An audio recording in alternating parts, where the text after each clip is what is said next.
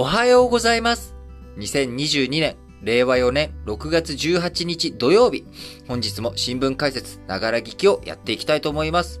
えー、まず最初の話題、丸一として、えー日銀がおととい木曜日からね、金曜日、えー16日から17日に開いていた金融政策決定会合。えーこちらの内容こちらをね、えーお伝えしていきたいと思いますが、えー主要先進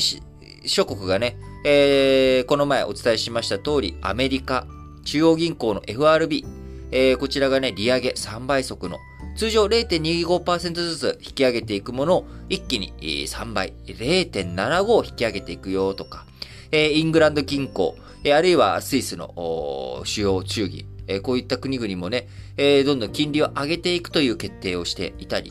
え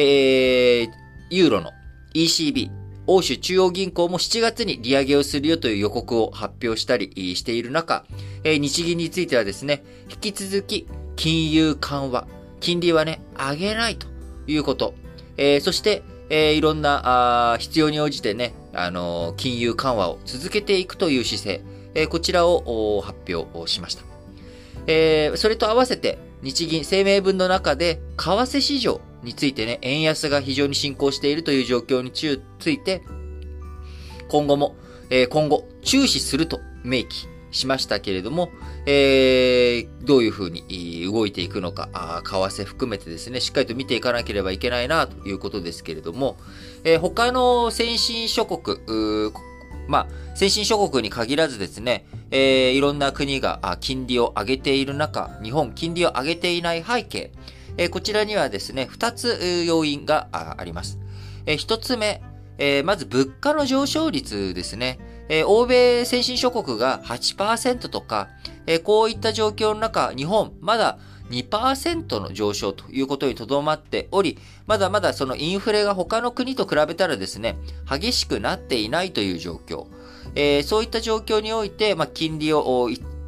急いでね、上げていく必要性が物価の側面からはないということです。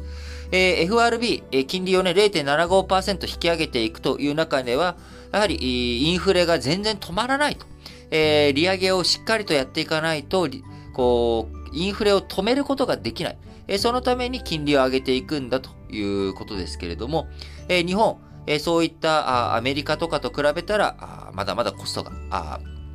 物価がね、上がっていないという状況の中、えー大幅な利上げをするタイミング、必要性が乏しいという判断が一つ。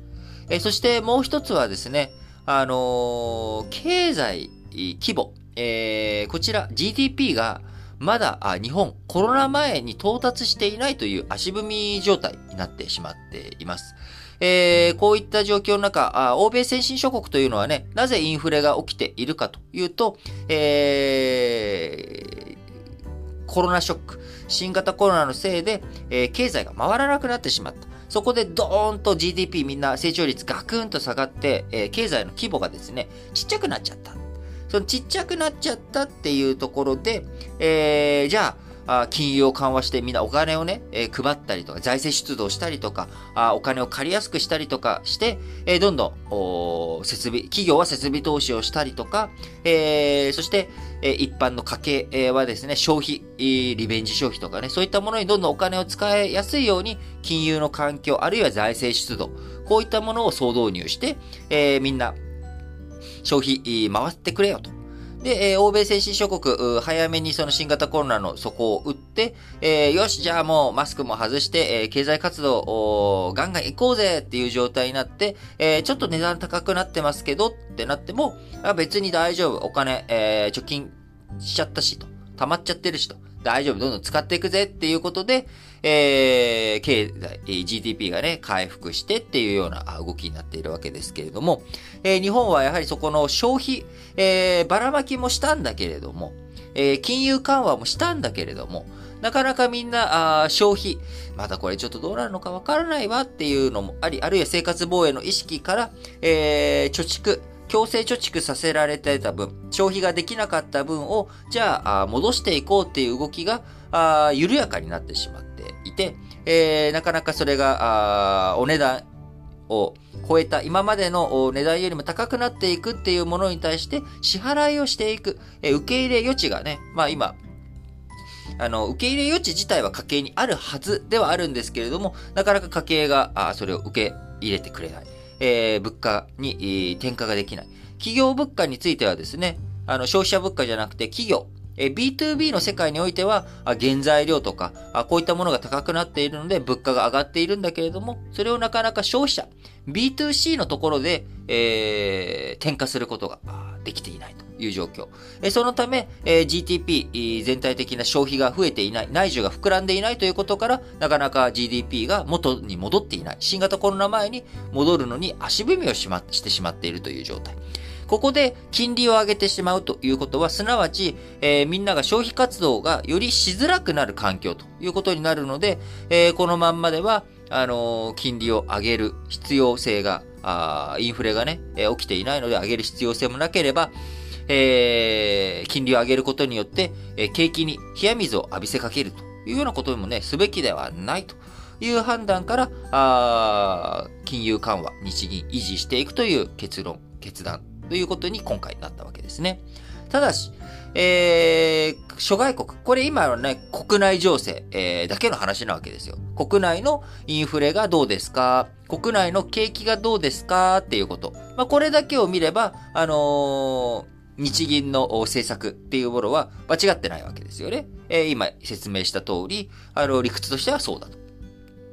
ただし、ここに外国為替の問題が入ってくると、さあどうしましょうかっていう部分が、えー、今回ね、えー、声明文の中で日銀が為替市場を注視する。注目してね、えー、ちゃんと視野にいて、視点の、自分たちのね、え、視野の中に入れて判断していくよということではあるんですが、え、やっぱり内外金利差というものがあって、アメリカのドルの金利が高くなっていきます。えその一方、日本の金利はあ低い水準のまんまですっていう風になった時に、アメリカの通貨を買うか、日本の通貨を買うかって言ったら、アメリカの通貨を持ってた方が、え1年後、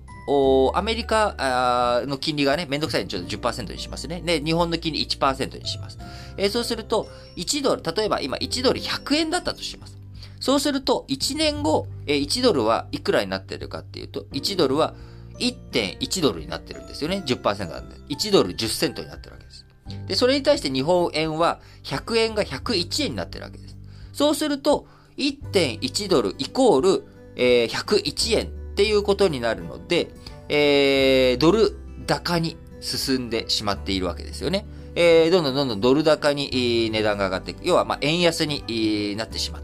いる。金利が高い通貨の方が買われやすくなってしまうので、内外金利差が開いていけば開いていくほど、アメリカが金利を上げていけば上げていくほど、日本は、えー、円安基調になってしまうということです。他にもね、あのー、今この内外金利差だけじゃなくて、貿易とか投資とか、日本に、えー、日本円欲しいよっていう動き、えー、インバウンド消費とかがね、あって、日本に観光客がたくさん来て、えー、それ、日本、え日本でね、消費をするために日本円が必要だ。えー、日本で消費させてくれ。日本でいろんなところ行ってお金使いたい。日本円使わせて。だから日本円ちょうだいっていう風になれば、円の人気が高まっていくので、円高方向になっていくんですけれども、今年、今月ね、6月から、あのーこう、海外の観光客の受け入れとかも、再度広がっていって、海外からの入国者数というかも増やしているんですけれども、なかなか本格回復基調にもなっていない。えー、なので、なかなか、円高要因が増えていかない。えー、あるいはじゃあ、もう他にはないのかっていうと、貿易ですよね。えー、日本が貿易をして、えー、海外でドルを稼いだぜと。えー、日本が車を輸出して、えー、ドルもらった。わーいと。えー、で、ドルもらったんだけど、日本国内だとドル使えないから、これを円に、えー、変えたい。えー、そうすると、日本が輸出するとですね、円高基調になっていくわけなんですが、えー、この前お伝えしました通り、日本の貿易というものは今赤字。輸出よりも輸入の方が多くなってるので、むしろ日本全体としては、ドルくださいって貿易上はなっちゃってるんですよね。で、経常収支とか、他の投資の引き上げとか、そういったものも全部含めると、円高の方向あるんだけれども、あのー、勢いが強まっていないと。で、その中、今こういった状況の中、内外金利差。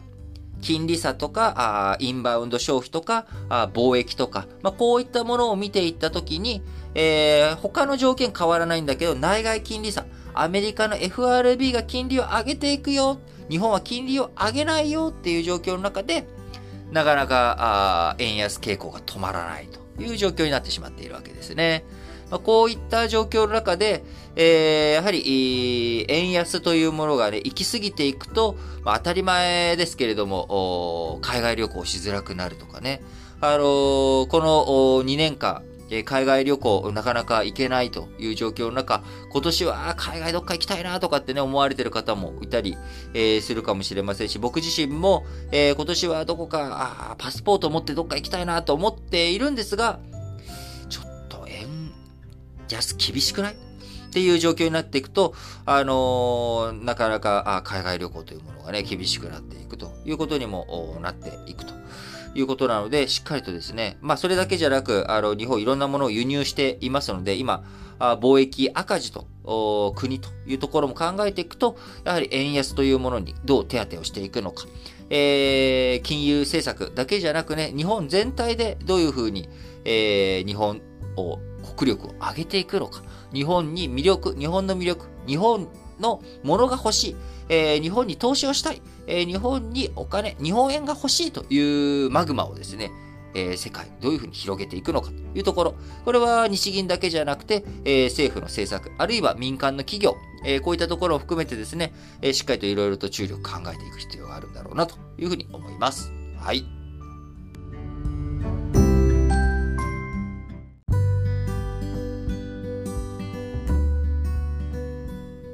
はい。それでは、丸2の話題としまして、えー、世界貿易機関、ワールドトレードオーガナイゼーション、えー、WTO の閣僚会議、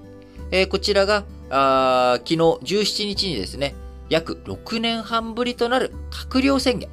えー、こちらを採択して閉幕をしました。あ今回のね、閣僚制限の中で特に、えー、こう、注目すべきポイントは、過剰な食料輸出制限、えー、こちらの抑制や、乱獲につながる漁業補助金の規制、こちらで合意したという点がね、非常に大きい、ポイントかなと思います。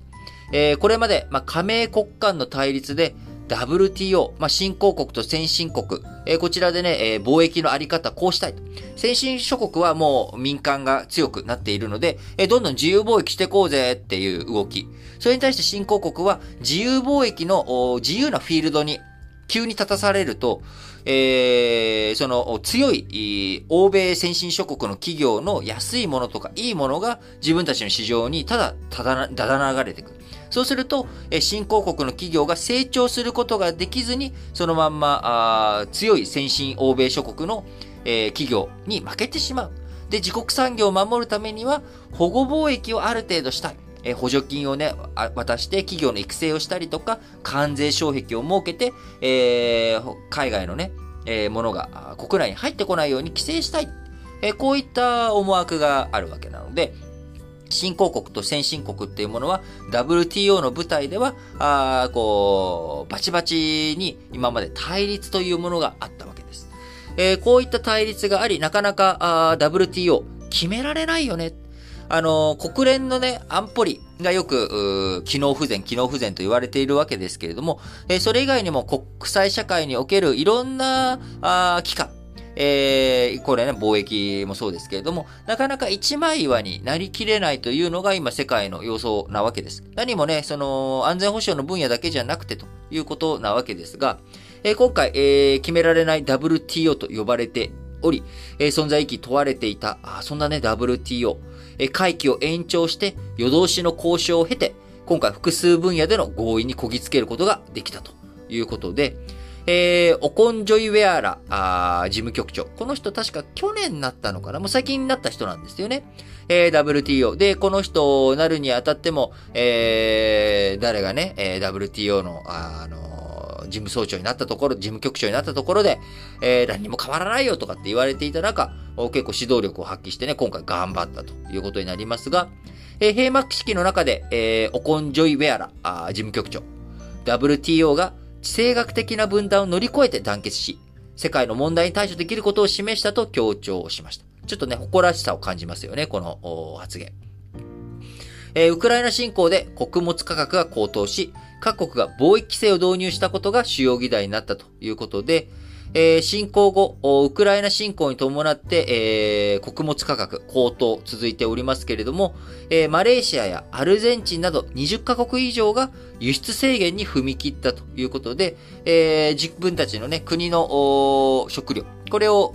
まず確保するっていうことから、あ安易に市場、外に出てかないようにするぞ、ということですよね。えー、物のね、値段が上がっていく、マーケットで売れば売れほど、えー、高くなってるなら、国際的なね、マーケットで売れば、えー、値段が上がると。それの結果、国内で、えー、穀物が足りないとか、まあそういったことにならないように、自由貿易の観点から考えたら高いところで売るっていうのは当たり前のことなんだけれども、えー、そういうことを、えー、させないよと。えー、自分たちの国の食料、これをね、最優先するよとかね、まあ、こういったことすると、えー、食料の輸出制限かかるとですね、食料輸入で頼っている。食料輸入することによって、え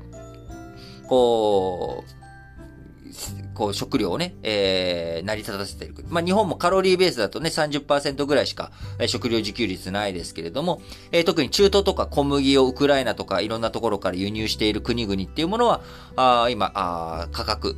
穀物価格の高騰で、えー、庶民が苦しんでしまっているという状況になっている。えー、そういった状況の中、さらに輸出制限、え、市場に出回るものをね、減らす。え、そういったことをすると、え、より価格が高騰していく。あるいは食料が手に入らない人が出てしまうということ。え、これはね、問題だよねということで、え、WTO 全体として、え、過剰な、食料輸出制限自体がダメとは言わないけれども、過剰な、なんでもそうですね、やりすぎ良くないということで、過剰な食料輸出制限の抑制に合意することができたということになりました。えー、閣僚会議では、WTO のルールに沿わない食料輸出規制はしないことで合意。やむを得ず導入する場合は、一時的で、あくまでもテンポラリーな措置ですよ。一時的で、かつ対象を明確。これは、ちょっとこういった理由でこうします。この期間だけ。で、透明性をね、確保していくということになっていきます。えー、また世界食糧計画 WFP 向けの人道支援目的の食料は対象外にすることも決めたということ。また、乱獲につながっていく漁業補助金、こちらもね、規制することで合意ということですが、えー、途上国がどんな特別措置を受けられるかなどについて、えー、やっぱり途上国と先進国で状況違うので、えー、途上国については、やっぱりちょっと、他のね、え、対処の特別措置とかを設けていこうということにもなっており、こちらについては、あ閣僚会議、えー、今回ね、えー、閉幕しましたけれども、引き続き継続して協議していこうということになりました。えー、まあ、こういったね、えー、ところで、まあ、国際社会なかなかいろんなことを合意に持っていくことが難しい情勢というのがね、今世界、えー、あるわけですけれども、なんとか、あの、WTO の舞台で、えー、一つ食料問題、今の、え、食料についての貿易まあ、食料問題自体が解決するわけじゃないですけれども、え食料貿易について、え、きちんとルール、自由貿易を前提とした取り組み、継続しようねっていうこと。え、これが国際社会がね、合意して、えー、握手、えー、することができたというのは、非常に僕これは明るい話題、近年にないね、あの少し前向きな話だなと思います。えー、冒頭申し上げました通り、世界のね、貿易のあり方というものについては、やっぱみんな各国思惑、それぞれね、自分たちのいいとこ取りをしたいという思いが強くあるわけです。実利がね、ある部分ですから、特に。えー、なので、そういった中、えー、例えば、TPP やろうとして、環太平洋のね、えー、パートナーシップ、経済連携やっていこうっていう動き、えー、オバマ政権の時に出てき、えー、たわけですけれども、えー、アメリカ自体が、あそこからあトランプ大統領になって、アメリカの保護主義的な部分を強めていき、TPP から離脱するということがあったわけですよね。えその後、アメリカという最大の経済大国がいなくなって、えこの枠組みどうすんの？本当に続けるの？っていう中、あ日本があ頑張ってイニシアチブを取って、えー、パートナー、TPP、えー、しっかりとね、発行にこぎつけ、えー、今だと、イギリスとか台湾とか、中国とかね、えー、こういった国々も、えー、ちょっと参加申請させてくれよっていうような、まあ、こういった動きにもなっているわけです。えー、なのでやっぱり国際的な合意、枠組み、えー、こういったものをね、しっかり一個一個丁寧に積み上げていくということが、いろんな対話のチャンネルを広げていくことにもつながっていくので、えー、しっかりとね、あの、まあ、対立があるのはしょうがない。その対立をどう乗り越えていくのか。お互いがね、えー、合意できる部分、合意できない部分、じゃあそれを解消するためにはどうしようかっていうこと。えー、こういった前向きなね、建設議論があ積み重なっていくことを、えー、他の分野でも期待していきたいなと思います。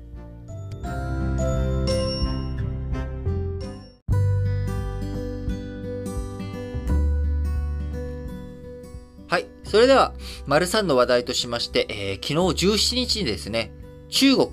えー、中華人民共和国の国防省、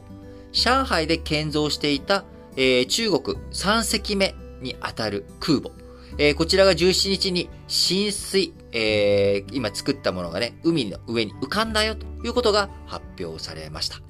えー、限られた看板スペースで高い頻度で艦載機、えー、空母っていうのは何の母かというと、えー、飛行機、飛行機の母となる母艦ということなんですよね。なので、えー、その洋上で船の上から飛行機があ発射あこうすることができる。飛行機を、えー、ね、飛ばすことができるというのが空母というものですけれども、えー、こちら限られた看板スペース。看板っていうのはあの上の天板のことですね。えー、こちらのところから、えー、艦載機、えー、空母に搭載している、乗っている飛行機を、えー、高い頻度でバンバンバンバンと発射させることができる電磁式カタパルト。こちらを初めて搭載したものになるということで、えー、最新の軍事技術、えー、中国持ってるんだぜっていうことを誇示することで、アメリカへの対抗姿勢、鮮明にしているというふうに考えられます。えー、また、今回の空母の名称ですけれども、えー、福建ということになり、えー、福建省、えー、地名のね、えー、海沿いの中国の省。中国の省というのは、日本だとね、えー、省というと国土交通省とかっていう官僚組織、官僚機構のことを省と言いますけれども、えー、中国で省というと、これはあの地方組織、えー、日本のね、あのー、都道府県、えー、こちらに当たるもの、あるいはアメリカのステイツですね、えー、カリフォルニア州とか、この州とかに当たるのが中国の省という地方行政、組織。地方自治体の団体の、ものが省ですけれども、福建省というところ、こちらはね、長く、中国の、習近平、国家主席、まあ長くなるのかな？まあ長くだな。長く勤務したゆかりの地ということもあり、まあ習近平さんにちなんだ名前ともなっており、かつ、福建省、どこにあるかというとですね、あの、台湾の向かい側にあるんですよね、福建省。えー、この福建省の名前、えー、付けた背景には、習近平さんのゆかりの地ということと、台湾統一を見据えたあ空母であるぞという、まあ、故事。えー、この辺がね、あのー、あるんじゃないのかなと。えー、そして先ほど申し上げたあ最新技術を駆使、え、搭載しているということから、アメリカにも引けを取らない軍事力、え、こういったものを持ってるんだぞという、まあ、アピールにもつながっているのかなと思います。え、中国、今回のね、え、福建で3隻目ですけれども、えー、空母の名前ですね。あのー、地方、え海辺に面した、中国の海辺に面した、あ省の名前が付けられており、えー、北から、北からというわけでもないんでしょうけれども、えー、初代の空母、えー、こちらはウクライナからあ購入した空母をベースに、えー、こう、作り直すというか、あリメイクしたって言ったらいいんでしょうかね。あの、リフォームした。えー、もの。これが、遼寧っていう名前。これあのー、両東半島とか、あ中国のね、えー、旧東北地区、えー、こちらの、えー、東北三省と言われる、ところ。えー、なので、北朝鮮とね、国境を接している遼寧省。えー、こちらから名前取って遼寧。えー、二つ目、えー、中国でね、初めて国産空母作ったものについては、えー、山東半島っていう、う国あのー、渤海にね、突き出た山東半島の山東省、山東省の山東というのを山に東ですね。えー、こちらをつけており、えー、今回3つ目、えー、についてはですね、福建省の福建ということになりましたが、えー、まあ、こう、日本で言ったらですね、あの、金沢とかね、神奈川とか、えー、青森っていうような、あのー、空母青森とかっていう風に言っているわけですけれども、えー、中国はね、省の名前を付けている。日本の場合だとね、あのー、旧国名を使うことが多いですよね。出雲とか、あのー、ね、えー、戦艦武蔵とか、戦艦大和とかね、えー、旧国名を使って、えー、使うのがね、多いですし、えー、アメリカだと、アメリカとか、えー、イギリスとかだと、あのー、船艦隊の名前っていうのは、あの、人名を使ったり、王様の名前とか、ね、大統領の名前使うことが多いですよね。あのー、ど、ね、レーガンとかね、あのー、そういったあ名前を、え、使っていくと。いうことですけれども、あの、中国とかね、日本は地名ということになっておりますけれども、はい。えー、まあ、今回ね、あの中国3隻目の空母ということで、え今後ますます海洋進出についてね、中国、南シナ海、え太平洋、えこちらについて中国の進出、大きく強くなっていくんだろうなと。え日本ね、やはり尖閣諸島の問題とか、あ南西諸島、こちらの防衛考えていく上で、え中国の海洋軍事力高まっていく中、え台湾侵攻の問題とかね、台湾海峡危機、えこういったものも十分に今後起きてくる可能性踏まえていくと、え防衛費上げていくということについてはね、えやはり検討していかなきゃいけない、防衛費を上げる方向で考えていかなきゃいけないということになっていきます。え実際ね、今、あのロシア、えウクライナ侵攻して後、え中国とロシアの艦隊、え日本のね、近海で、えいろんな活動を活発化しているというところもあります。え日本防衛、え日本という国ね、冷静に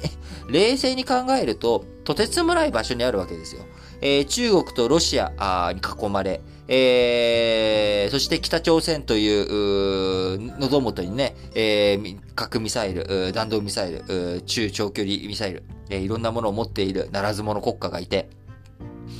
で、えー、まあなんとかね、アメリカのサポートは、あるけれども、在日米軍はいるんだけれども、えー、アメリカ、なかなか今、欧州の問題で、えー、動きが取りづらい。えー、そして、じゃあ韓国とはね、えー、いろんなあ歴史問題、歴史認識問題とかをはじめとする、えー、諸懸念があ横たわっていて、なかなか、えー、安全保障上の連携がね、進まないと。いう状況の中、えそういうふうに考えていくと、やはり日本としてはですね、えー、自国の防衛について自国でしっかりとやっていく体制を、ここから今からね、整えていかないと、え、急に防衛力っていうのは高まるわけじゃないんですよね。あの、ウクライナも2014年にクリミア半島を、えー、ロシアに、えー、占拠、占領されて、そこから軍事的なね、見直しとか防衛とかやっていった結果、この、その8年間、2014年からこの2022年までの8年間の努力の結果、今、まだ苦戦というか、あの、東部地区、ロシアに占領されてしまっている部分もあるんですけれども、えー、我々が当初思っていた、なんとなく感覚的にね、ロシアとウクライナってさ、それはもうなんかロシアの方が強いに決まってるよ。あっという間にキエフキーウなんて、えー、陥落しちゃうんじゃないのと思ったらですね、なかなか踏みとどまって頑張っている。でもその背景には何があったかっていうと、2014年から一生懸命頑張って8年間かけて鍛えていった、えー、国家体制、えー、防衛の、防衛、えー、についてのね、いろんな取り組みがあったということを見過ごしてはいけません。えー、なので我々日本というところもね、今後、えー、防衛予算を増やしていくっていう時に、どういうふうに、え、防衛力をね、本当に整備していくのか。この年末にかけて、えー、日本、防衛三文書と言われる重要な、あの単年度で出すようなものではない、え中長期で、えどういうふうに日本の防衛を取り組んでいくべきなのかっていう防衛3文書、え3つの文書がね、え今年年末に向けて整備されていきますけれども、えその中で、まあ、財源とか予算の手当どうしていくのか、あどういうふうな防衛力を整備していくのか、総合的にね、えどう中長期的に、え日本の安全を守っていくのか、日本の安全、すなわち我々国民のね、え生命、財産、こちらを守るために政府、どういうふうに取り組んでいくのか、そのために我々どんな負担が増えるのか、まあ、そちらについてね、しっかりと検討を進めていってほしいなと思います。はい。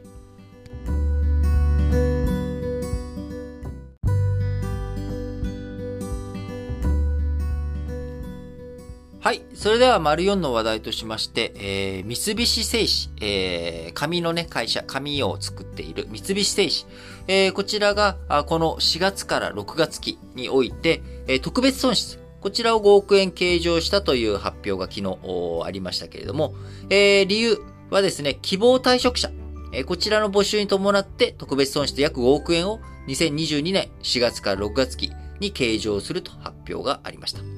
えー、6月1日から13日に61人の退職の応募があり、退職金の加算金などが発生することから、えー、こちら、あ特別損失5億円を計上ということになりましたが、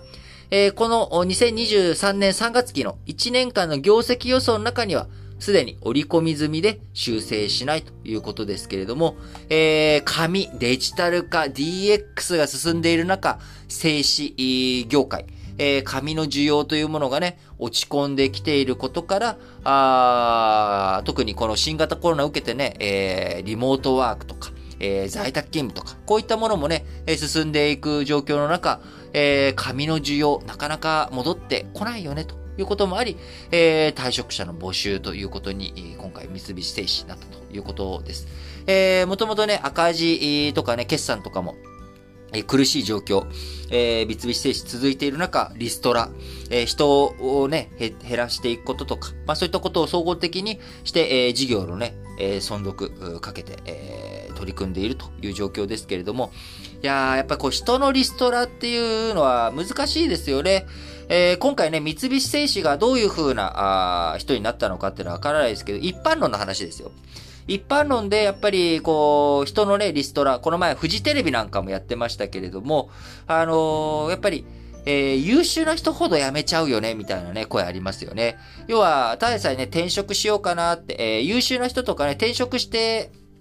こう、お給料上がるとかね、えー、転職ができる人、その労働市場で、マーケットで通用する人っていうのは、まあ、会社辞めてもね、えー、転職して転職先で、あのー、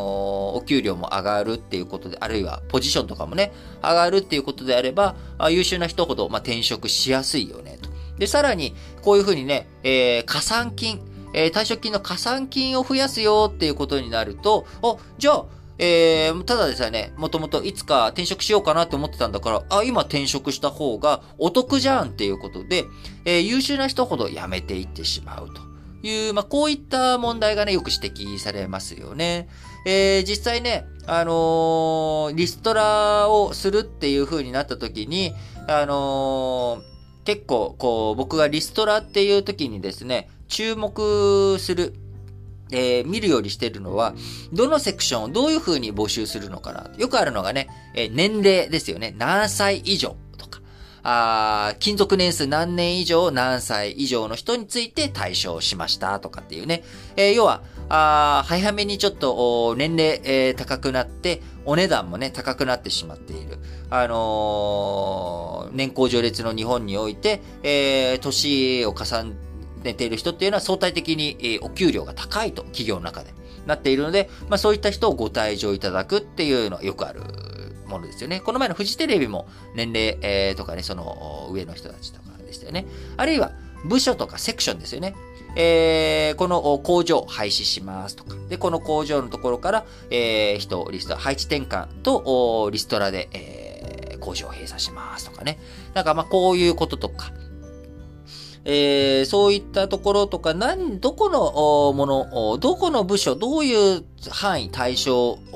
でね、えー、希望者を募集しているのかっていうところ。えー、これによってはね、内容次第によっては、あ、そのリストラのやり方だったらこの会社、もっと厳しくなっちゃうんじゃないのかなとかね。ああ、なるほど。あ、これは確かに合理的で理屈が合うなとか。あの、リストラっていう言葉でね、えー、まあ、人のリストラ以外にもリストラってあるんですけど、まあ、人のリストラってなった時に、単純に人を切るんだって見るんじゃなくて、その内容とか中身っていうのをね、えー、より見ていくと、あの、面白さというか、ニュースを見る上での視点が一つ広がるのかなと思って、えー、今日ちょっとこの三菱製紙の、えー、リストラの話からその話したいなと思って今取り上げましたということと、もう一つはこの製紙業界ですよね。紙。えー、僕ね、よくこの新聞解説ながら聞きでも言いますけれども、あの、僕紙をめっちゃ多用する人間なんですよね。あのー、か、iPad とか画面って、広げるのに限界あるじゃないですか。iPad 僕、あのー、10.5インチと12.9インチと、あの iPad mini 3つ持ってるんですけど、これ、それ以上に画面一気に増やせないんですよね。えー、それに対して紙だと A4 の紙6枚とかをテーブルの上に広げて、うん、これこうしよう、ど、どの案がいいかなとかっていうのを6個広げてとか、7つ8つとか必要だったら壁に、あ、壁じゃない、床にバーって広げて、えー、どのおやつでいこうかなとかっていうのを、パッパッパッとできるとか。あと新聞読むときもですね、えー、僕なるべく、今ちょっと忙しくて、もうあのー、iPad の10.5インチで、えー、見る術を長官については身につけたんですけれども、夕刊なんかは、あ必ず、時間ゆったりあるので、あのーこう、大きいやつで見るんですよね。そっちの方が、やっぱり隅々まで目が配れるし、えー、記事がね、見やすくなるっていうのがあるんですよね。なので、あのー、なんか、こう、僕は紙をすごく多用する人間だし、本読むときも、漫画は、えー、デジタルで、えー、いけるんですけど、本、字を読んでいくっていうのは、あのー、僕、紙じゃなきゃできないんですよねっていうので、あの、製紙業界、えー、なかなか苦しい、厳しい状況というのは続くと思うんですけども、えー、メディアとしてね、紙というもの、えー、これが誕生したのが紀元前後ぐらいですか？あ、中国でね。えー、そこから、こう、2000年、えー、そして、えー、ヨーロッパとかにもね、伝わっていったのが、あ7世紀とか、えー、8世紀とか、あそういった、えー、タイミングですけれども、まあ、あの、そう考えていくと、え、1000年を超えてですね、僕らのメディアの中心にいた紙というもの、これがだいぶ大きく変わってきているんだろうなっていうのは改めて思いますね。えー、こういったポッドキャストとかね、あのー、紙とか文字じゃなくて声が伝達されていくっていう、まあ、こういったこともできるようにどんどんスムーズになっていますし、えー、動画とかね、まあ、どう、うん、そう、いろんな画面とかを通して、え物事を伝えていくっていうことも増えている状況の中、えー紙のね、使い方とかあり方、紙とデジタル、どういうふうにね、使い分けをしていくのかっていうことを、我々今過渡期にある人間として、えー、しっかりといろいろと、すべ、方策をね、考えていけたら面白いなとも思って、えー、この静止業界、えー、三菱製紙、えー、特別損失5億円リストラの話題を取り上げました。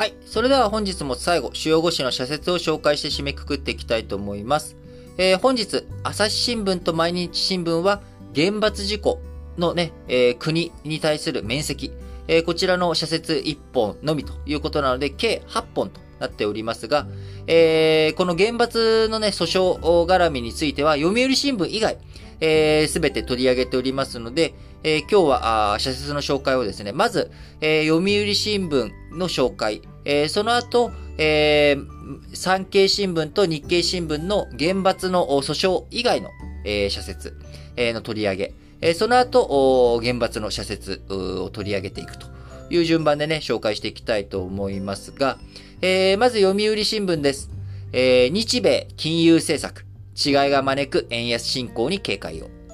日本、アメリカの間で金融政策の方向性の違いが一段と鮮明になった。日本銀行は金融緩和を続ける狙いを丁寧に説明するとともに、為替相場の動向に警戒を強めるべきだということでね、えー、今日、丸一で僕がご紹介した内容です。はい。えー、ごご紹介したね、内容を取り上げております。えー、読売新聞も。えー、読売新聞もう一本は、衆議院選挙、新、えー、新区割り、新しくね、10増10減の話ですね。えー、格差是正へ不可欠な改革だ。人口比では、日本の国会議員数は欧州などより少ない。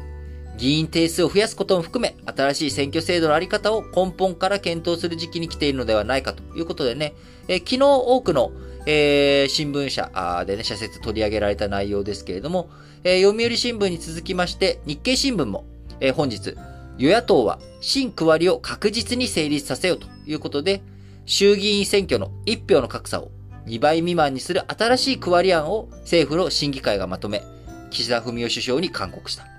投票価値の平等は議会制民主主義の根幹である。与野党は関連法案を次の国会で確実に成立させなければならないということでね、まずは、目先のね、え、一票の格差、これの是正をしていくということ。えその上で、え地地方のね、声が届きづらくなるという話も踏まえて、どういうふうに、え議員のね、え議員数とか、あ含めて、えー、どういうふうなああり方を、国会議員とか政治のあり方、あ選挙のあり方、えー、そういったあ、あるいは衆議院と参議院のあり方、えー、こちらについてね、議論、検討というものが進んでいくのがいいのかなと思っています。えー、そして、えー、産経新聞、有事の病床確保、実効性高める制度設計をということで、重要なのは役割分担である。症状が改善した患者を中小病院が早期に引き受け、診療所が在宅患者の健康を管理する。そうすることで病床を効率的に利用できるようにすべきだということでですね、えー、政府、新型コロナウイルス対策の教訓を踏まえた感染症対策の抜本的な強化策をまとめたということでね、えー、内閣感染症危機管理庁、えー、これを新設していく方針だったりとか、国地方の権限を強化して病床確保を確実にすることなども盛り込んでいったということから、あ秋の臨時国会で感染症法の改正などを目指していくということです。はい。えー、それではですね、えー、最後に4本、えー、まとめて厳罰事故のね、訴訟の話について、えー、社説取り上げていきたいと思いますが、まず朝日新聞です。厳罰事故で国を面積、想定外に逃げ込む理不尽。法的責任はないとされたものの、事故がもたらした甚大な被害について、国は社会的責任まで免れるものではない。えー、続いて、毎日新聞です。厳罰事故の最高裁判決。国の免罪符にはならない。安全性が確認されない限り、原子力発電所は稼働させてはならない。福島、福島の事故の教訓をないがしろにすることは許されない。産経新聞。最高裁の損害賠償判断。国の厳罰責任はなお重い。国は最高裁の判決を謙虚に受け止め、国民に対して原子力発電の必要性を丁寧に説明し理解を深めてもらうべきだ。原発の安全にも稼働にも国の責任は大であるとの自覚が必要だ。えー、最後日経新聞ですね。原発事故で国が果たす使命。一連の訴訟では、東電の東京電力の敗訴がすでに確定し、国の指針を上回る賠償額が認められている。事故からすでに11年余りが過ぎ、避難者の高齢化が進む。原子力発電損、え、原子力損害賠償紛争審査会での指針の見直しを急ぎ、確実な救済を図ることは国の責務であるということでね、えー、今回ね、予見可能性がどうだったの？本当にね、それが予見可能だったのかどうか。そして、予見可能だったとして、それを、えー、国がね、えー、責任があるのかどうかというところ。まあ、こういった構成でね、あのー、最高裁、えー、にて、えー、主要争点ということで、あの、予見ができたのか、あそして予見ができたとして事故が回避できたのかというところで、えー、今回ね、えー、東電に対する国の規制権限、こちらが適切に行使されたのかどうかが問われた裁判でしたが、あ最高裁の法廷では、えー、平成14年、2002年に、えー、国のね、地震調査研究推進本部が、えー、三陸沖北部から房総沖にかけてマグニチュード8級の8クラスの地震が、えー、30年以内に約20%の確率で発生するよっていう長期評価、えー、公表していましたが、えー、実際にはね、マグニチュード9とかね、えー、とてつもなく大きい、想定を大きく上回る、えー、地震だったし、えー、津波対策を命じていても、えー、浸水は防げなかったと、えー、国側の言い分が認められたということになりましたが、えー、賠償責任がね、ないからといって、えー、社会的な責任とか、あるいは、あ国がね、えー、もっとどういうふうにしていくべきなのかとか、えこういったものをしっかりと考えていかなきゃいけない責務が残るということについては、あ変わりないと思いますし、え原子力発電所、こちらね、え朝日毎日はあ動かすべきではない。え、産経はね、え、それをしっかりと動かしていくためにも、え、国、自分たちの責任、え、どういうふうにあるのかということを重く受け止めて、え、自覚を持って、え、きちんと丁寧にね、国民に伝えていきながら稼働していくべきだという、まあ、こういった主張になっております。はい。えー、ということでね、本日も皆さん、新聞解説ながら聞きをお聞きいただきありがとうございます。本当に一週間ってあっという間だなということで土曜日ですし、えー、一週間どころかね、やっぱり、えー、一月って早いなと。えー、僕がね、あの、ちょっと、3日間、えー、4日間、お休みしていた、あ新聞解説ながら聞きのね、通常配信、お休みしていたのが、え、もう2週間も前なの？えー、なんかついこの前休んでた気がするので、あっという間に2週間経っちゃったなっていう気がしております。えー、本当にね、えー、婚姻矢のごとしということで、えー、日々、すごいスピードで、えー、時間流れていきますけれども、あのー、やっぱりね、こう、疲れとか、あいろんなところで出てくると思うんですよ。えー、僕自身もね、あの、だいぶその2週間前もそうですし、先週もそうなんですけれども、あの、本当に5月病がひどくてですね、あのー、僕まあ大体いつも5月病なんですけど、あのー、こう、なんかあ、気持ちがね、全然上がらないなーっていうのが続いていたんですが、ようやくね、3日前とか、一昨日ぐらいから、底打った感がちょっと出てきて、えー、少し前向きな気持ちに今僕自身はなってきています。えー、多くのね、人もね、あのー、急になんか、あ何やってんだろう俺とかね、なんか疲れちゃったなって思うことってあると思うんですよね。で、そういった時に、えー、僕は結構まあ慣れたもので 慣れたものでというか、あの、気持ちが沈んでいく、ああ、そこが見えないなーっていう時になんかこの落ちていく感覚っていうので気持ちがどんどんどんどん塞がっていくんですけれども、まあ、そのうち終わるよねっていう気楽さ。あずっとね、そこが見えないけれども、あの、見えなくてもいいんだと。どっかでどうせ止まるんだし、止まったら今度上がっていくだけだから、まあ、落ちていく、気持ちがね、落ちていくボロボ、まあ、落ちていくことって、えー、それはそれで、えー、受け入れていく、受け止めていくっていう、まあ、なんか、あ気持ちをね、大きく持っていくっていうのがね、大切なのかなと思います。まあ、そうは言ってもね、なかなか、えー、しんどいし、あのー、そういう気持ちに、ね、ならないに越したことはないんでしょうけれども、まあ思考の癖とか、あそのね、自分の癖ってあるじゃないですか。なかなかこれを強制的に無理やり直していくっていうのもすごく力もあるし、力も必要だし、中長期的にね、取り組んでいかなきゃいけないことなので、あのー、まあ、無理しないっていうのが一番ですよね。疲れたら休む。えー、気持ちが上がらない時に無理にしない。えー、最低限のね、えー、ことやってていいじゃないですか。えー、メイク、女性だったらね、えー、お風呂に今日、シャワーとか浴びれなかったらいいじゃないですか。メイクだけ、メイクだけでも落とした。えー、十分ですよ。とかね。えー、自分がね、できたこと、できなかったことにやっぱり見るんじゃなくて、できたこと。今日俺歯磨けたじゃんとかね。えー、歯磨いてなかったとしてもなんかできたこと。今日トイレ行った後手洗ったじゃんとかね。なんでもいいんですよ。えー、そんなね、えー、こう、なかなか外のね、えー、人は褒めてくれませんけれども、えー、幼稚園児とかがね、えー、パパママに褒められたこと、えー、それぐらいのことでもね、何でもいいので、えー、自分で自分を褒めてあげれることって何かあると思うんですよ。あの、究極、息できたじゃん。俺呼吸してるよ、みたいなね。呼吸ってのはね、僕はやっぱすごいことだと思うんですよね。えー、息を吸って、吐いてって。気がつくとね、呼吸って浅くなるじゃないですか。緊張したりとか、体がこわばると。えそれをふっと気づいて、深呼吸一回するだけでも、やっぱりそれ気づけて、深呼吸して自分の体大切にしてあげたっていうのもね、えー、すごくいいことだと思うので、えー、何の話をしてたのかよくわかんなくなっちゃいましたけれども、あのー、まあ、あんまみんな無理しないで、あの、できることをやって、えー、土日ね、ゆったり過ごせる人はゆったり過ごす。えー、土日も仕事の人は、あ自分のでできることで、えー、気力があればあ、その分使えばいいし、気力がないなら、あの、さらっと仕事、ね、自分の義務を果たしていけばいいんじゃないのかなと、えー、思います。はい。えー、これからね、えー、日本、えー、どんどん熱くなっていく、感覚がね、え高まっていきますけれども、え皆さん、食中毒とかもね、気をつけてね、え健康第一、え気持ちを大切に、精神的にも、肉体的にも、社会的にも、健康、安全、え安心な社会でね、荒れるように頑張っていきましょう。はい。それでは、皆さん、今日も元気に、いってらっしゃい